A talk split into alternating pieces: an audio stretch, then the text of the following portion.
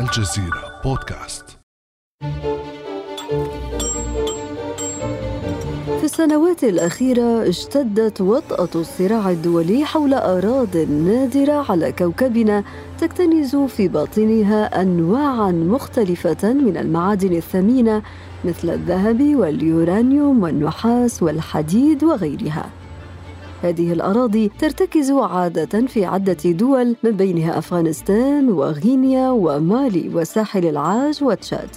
دول تتربع على عرش احتياطات ضخمة من هذه الثروات التي تدخل في الصناعات التكنولوجية المستقبلية، لكن شعوبها تشكو الفقر وعدم الاستقرار فيما تتصارع الدول الكبرى على بسط النفوذ فيها.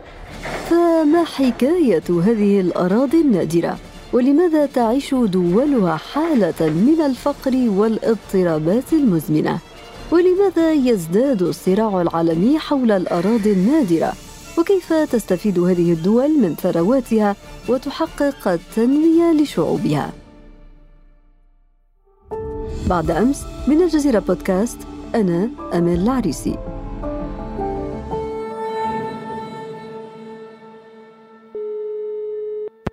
ويسعدني أن أستضيف معي في هذه الحلقة الأستاذ رشيد علوش الباحث في الشؤون الاستراتيجية من الجزائر. أهلا وسهلا بك أستاذ رشيد. مرحبا أستاذة أمل. شكرا جزيلا على الاستضافة الطيبة. بداية أستاذ رشيد ما قصة الأراضي النادرة ولماذا سميت كذلك؟ ولو نعود ربما للحديث عن العناصر الأرضية النادرة في تسميتها حسب ما تحدده وكالة المسح الجيولوجي الأمريكية فهي أراضي نادرة من حيث ربما صعوبة استخراج هذه العناصر من الأتربة النادرة من ناحية باعتبار أن هذه المعادن الأرضية النادرة أو العناصر الأرضية النادرة هي مجموعة مكونة أصلا من 17 عنصرا كيميائيا وما هي هذه العناصر أستاذ رشيد؟ هي العناصر تم تحديدها وفق الجدول الدوار لمندوليف الكيمياء الروسي في ثمانينيات القرن الثامن عشر. حدد جدولا دوارا وترك خانات فارغة. تم تحديدها مستقبلا بسبعة عشر عنصرا كيميائيا. حسب تعريف دائما الاتحاد الدولي للكيمياء البحتة والتطبيقية من هذه العناصر نذكر على سبيل المثال السكانديوم الإيتريوم اللانثانيوم واللوتيتيوم. هي 17 عنصرا. أهميتها تنبع من أنها أصبحت مهمة مهمة جدا في الصناعات التكنولوجيا الفائقة التطور خاصة فيما يتعلق بالهواتف أو بربما تكنولوجيا توجيه الصواريخ فيما يرتبط بالمجال العسكري. ولكنها أيضا مهمة جدا فيما يتعلق بإنتاج بعض العقاقير الطبية التي تدخل في صناعة أو في معالجة العديد من الأورام السرطانية. ولكن ربما لو نعود إلى المجموعة السبعة عشر الكيميائي المحدد من طرف منظمة الاتحاد الدولي الدولي للكيمياء. هناك أيضا عناصر أخرى تدخل في سياق ربما الصناعات التي يتم الحديث عنها. حسب دائما الكونغرس الأمريكي حدد 35 عنصرا نادرا. يمكن الحديث على أنه من أهم العناصر التي تعمل الولايات المتحدة الأمريكية على تحقيق الاكتفاء الذاتي لها. شهدنا منذ 2019 كان هناك حديث محموم حول هذه السابقة خاصة بعد حديث الصين على أنها ربما ستقلل توريد الأتربة النادرة أو عناصر الأرضية النادرة إلى الولايات المتحدة الأمريكية. نتيجة للمشاكل التي ظهرت في تلك الفترة المرتبطة بشركة هواوي وأيضا المرتبطة أساسا بتوريد شركة لوكيد مارتن العسكرية الأمريكية لطائرة الشبح ال 35 إلى تايوان المتنازع عليها. ذكرت أسماء هذه العناصر 17 تبدو أسماء صعبة الحقيقة ولكن المهم أنها كما ذكرت يتم استخدامها في الصناعات المستقبلية المستقبلية المتطورة. فأين تتمركز هذه الأراضي التي تكتنز هذه المعادن والثروات النادرة؟ لو نعود ربما إلى الخلفية يعني خلفية الدول أو القوى التي سيطرت تاريخيا على صناعة أو تعدين الاتربه النادرة. هو قبل 1990 كانت الولايات المتحدة الأمريكية هي المتحكمة في سلاسل التوريد بالنسبة لهذه الأطربة النادرة. ولكن بعد 1992 حينما زار الزعيم الصيني في تلك الفترة دينغ شياو بينغ أحد المناطق الصينية المعروفة بتعدين الأتربة النادرة أطلق كلمة ما زالت تستعمل إلى حد الآن باعتبار أن الشرق الأوسط لديهم نفط ولكن الصين لديها أتربة نادرة. الخريطة الجيوسياسية أو حتى الخريطة الجغرافية لانتشار هذه الأتربة النادرة هي تتركز معظمها احتياطا أو حتى إنتاجا في الصين من ناحية الاحتياط العالمي بنسبة 34% ولكن أيضا هي منتشرة في أستراليا التي تحتل المرتبة الثانية بنسبة 12% من ناحية أخرى تنتشر هذه الأتربة النادرة في الولايات المتحدة الأمريكية التي كانت هي المتسيد لهذه الصناعة قبل 1990 ولكن نظرا للضغوطات البيئية التي مورست من طرف المشرعين الأمريكيين على الأضرار البيئية التي تنتج عن هذه الصناعة قامت بغلق العديد من الشركات واحتلت الصين مركز الريادة في هذا السياق سواء إنتاجا أو حتى سواء معالجة وتكريرا أو حتى توريدا لباقي الدول. حتى وصل الأمر في 2009 إلى استحواذ الصين على نسبة 97% من نسبة توريد أو سلسلة توريد العناصر الأرضية النادرة. ولكن يتم الحديث على أنه هناك احتياطات ضخمة في هذا السياق منتشرة أساسا في أفغانستان والتي ربما يدخل الصراع الجيوسياسي أو حتى الجيوستراتيجي في أفغانستان بعد انسحاب الولايات المتحدة الأمريكية عسكريا من أفغانستان في هذا السياق باعتبار أنه أفغانستان تحوي هي الأخرى العديد من العناصر الأرضية النادرة خاصة فيما يتعلق بالليثيوم أو حتى بالمنغنيز وأيضا ولكن بالنحاس.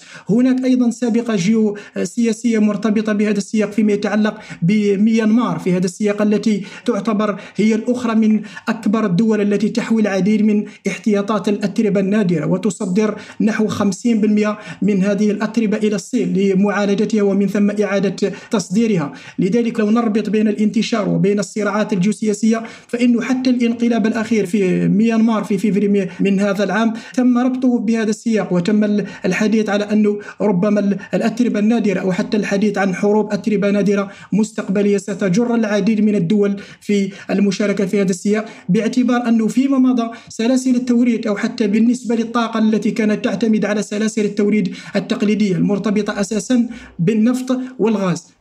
أستاذ علوش تحدثت عن الصين عن أفغانستان وماذا عن الدول الأفريقية؟ وفي مقدمتها مالي وغينيا. ولا نعود يعني لو نربط أو لو نفصل بين الأتربة النادرة أو نفصل بين العناصر الأرضية النادرة ونفصل أيضا بين الموارد التي تدخل في الصناعات المستقبلية المرتبطة أساسا بالبطاريات الليثيوم المعاد شحنها وأيضا بالأسلاك النحاسية أو حتى خامات الألمنيوم أو خامات البوكسيت التي تدخل في هذا السياق فهي مهمة. ولذلك أقامت يعني الولايات المتحدة الأمريكية بنكا احتياطيا في هذا السياق. بعد المرة الأولى التي أقامت في إطارها بنك احتياطي للنفط في سبعينيات القرن الماضي الآن بعد السابقة الصينية مثل ما ذكرت من قبل في 2019 قامت بإنشاء بنك احتياطي للعناصر النادية ولكن بإشراف من طرف البنطاغون الأمريكي. الدول الإفريقية رشحت لأن تكون بديلا لهيمنة الصين على هذا السوق الذي يدخل في سياق الأمن القومي بالنسبة بالنسبة للولايات المتحدة الأمريكية مثل ما تذكر ومثل ما يصر على ذلك الصناع ربما المجمع العسكري الأمريكي في هذا السياق. منها نذكر على سبيل المثال جنوب إفريقيا التي تحوز على العديد من احتياطات المنغنيز التي تدخل في صناعة البطاريات المعاد شحنها. ولكن أيضا في هذا السياق تم إقامة مصانع تعدين أو تم إقامة مناجم تعدين في كل من مالاوي ومن بوراندي للخروج من التبعية للصين في هذا السياق. وهناك أيضا انتشار للعديد العديد من الأتربة النادرة في كل من غومبيا في كل من الموزمبيق في كل من غينيا ومالي. علما بأنه يجب أن نفصل في هذا السياق بين المعادن النادرة التقليدية في هذا السياق من الذهب من الفضة من الأحجار الكريمة المرتبطة أساسا بالصناعات ربما التي تدخل في المجال الجمالي. أما الأتربة النادرة أو حتى الموارد النادرة فإنها تعتبر هي مستقبل الصناعة التكنولوجية أو يمكن حتى تسميتها بأنها هي قائد الثورة الصناعية. التكنولوجية الرابعة في هذا السياق. ولكن ما يثير الجدل أن هذه الأراضي الغنية بالثروات النادرة ما تزال شعوبها الأفقر عالميا وكما ذكرت تشهد صراعات وانقلابات مستمرة ونفوذا دوليا متصاعدا دون أن تتمتع هذه الدول لا بالتنمية ولا بالاستقرار وذلك يطرح تساؤلات عدة من وجهة نظرك أستاذ رشيد ما العلاقة بين هذه الأراضي النادرة وحالة الاضطرابات المزمنة فيها؟ هي لا نربط يعني بين ربما العناصر أو حتى بين الموارد التي اعتمد عليها الاقتصاد العالمي قبل ظهور أهمية العناصر الأرضية النادرة المرتبطة أساسا بالنفط والغاز التي شكلت في إحدى المرات على أنها ربما ارتبطت بما يسمى بمفهوم لعنة الموارد بالنسبة لهذه الدول أو حتى بالنسبة للشعوب التي تحوي العديد من احتياطات النفط والغاز.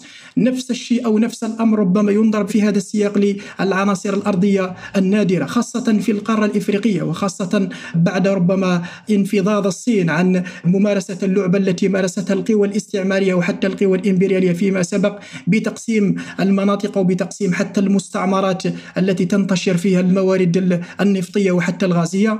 الصين استعملت استراتيجية أخرى في هذا السياق مرتبطة أساسا بمحاولة السيطرة على هذه المناجم والسيطرة على هذه الموارد بمنح قروض في هذا السياق. ولكن الأخطر من ذلك أنه هناك سوابق في هذا السياق مرتبطة أساسا أساسا بربما في القارة الأسيوية في ميناء همبانتوتا حينما كانت سريلانكا غير قادرة على تسديد ديونها المستحقة للصين قامت الصين بتوقيع عقد مع الاخيره لاستغلال ميناء همبانتوتا ومجمل الأراضي المحيطة بالميناء لمدة 99 سنة في محاولة أيضا لربما فض سريلانكا عن تسديد ديونها. وهناك سابقة أيضا مرتبطة في هذا السياق في دولة زامبيا المعروفة بأنها تحوي كمية ضخمة من احتياط النحاس في إحدى المرات عندما قدمت الصين ديون لهذه الدولة لاستعمالها في البنية التحتية أساسا واستعمالها أيضا ربما في إيصال المياه التي تعتبر هي المورد الأساسي في مجمل القارة الإفريقية لبقاء المواطنين أو حتى لممارسة الأنشطة الزراعية في هذا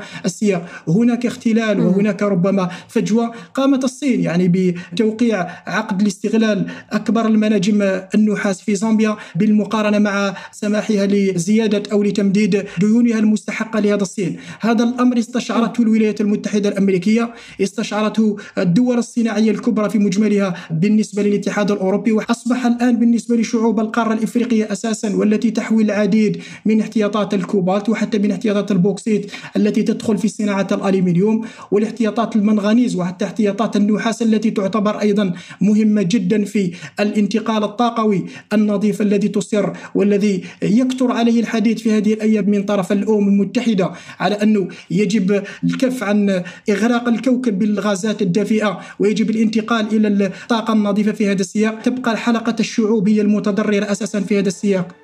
أستاذ علوش تحدثت عن أطراف كثيرة الصين فرنسا دول أوروبية أخرى الولايات المتحدة الأمريكية قوى كبرى تتصارع من أجل هذه الأراضي النادرة وهذه الثروات للاستفادة منها. دون أن تستفيد منها شعوب هذه الدول التي تكتنز أراضيها كما ذكرنا هذه الثروات.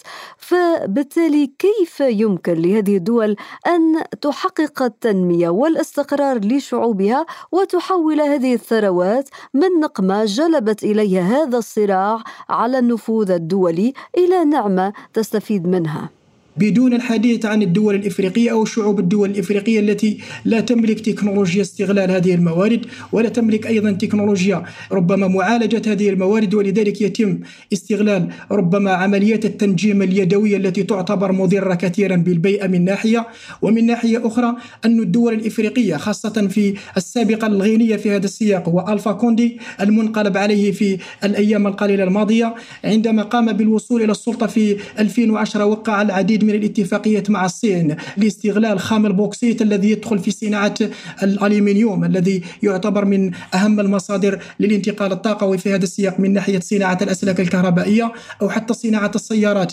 في المقابل من ذلك التزمت الصين بإقامة بنى تحتية وأيضا ببناء مرافق عمومية خاصة مرتبطة بالمدارس ومرتبطة أيضا بربما بالمراكز الصحية. ولكن غالبا ما نشهد أن هذه الاستثمارات أو حتى هذه الوعود الاستثمارية من طرف الدول المستغلة لا تنعكس أساسا على شعوب المنطقة. وهذا ما ربما استغلته المجموعة العسكرية المنقلبة على ألفا كوندي الرئيس غينيا كوناكري في 5 سبتمبر الفارط حينما قالت بأنه مجمل الاستثمارات الصينية أو حتى الأجنبية في المنطقة لم تنعكس على المواطن وزادت من تلوث العديد من الأراضي الزراعية في الأساس لأنه كما هو معلوم تعدين الأتربة النادرة يضر جدا بالتربة الصالحة للزراعة. ويلوث حتى العديد من المياه الجوفية وتكون هناك عناصر إشعاعية مرتبطة في هذا السياق استنادا لكل هذه المعطيات أستاذ علوش الدول المستغلة لهذه الأراضي النادرة تبدو أنها مستفيدة أكثر من الدول التي تكتنز أراضيها هذه الثروات وبالتالي إلى أين يتجه برأيك الصراع على هذه الأراضي النادرة؟ ومستقبل الصراع على هذه العناصر الأرضية النادرة هذه يتجه نحو عمل الولايات المتحدة الأمريكية في هذا السياق.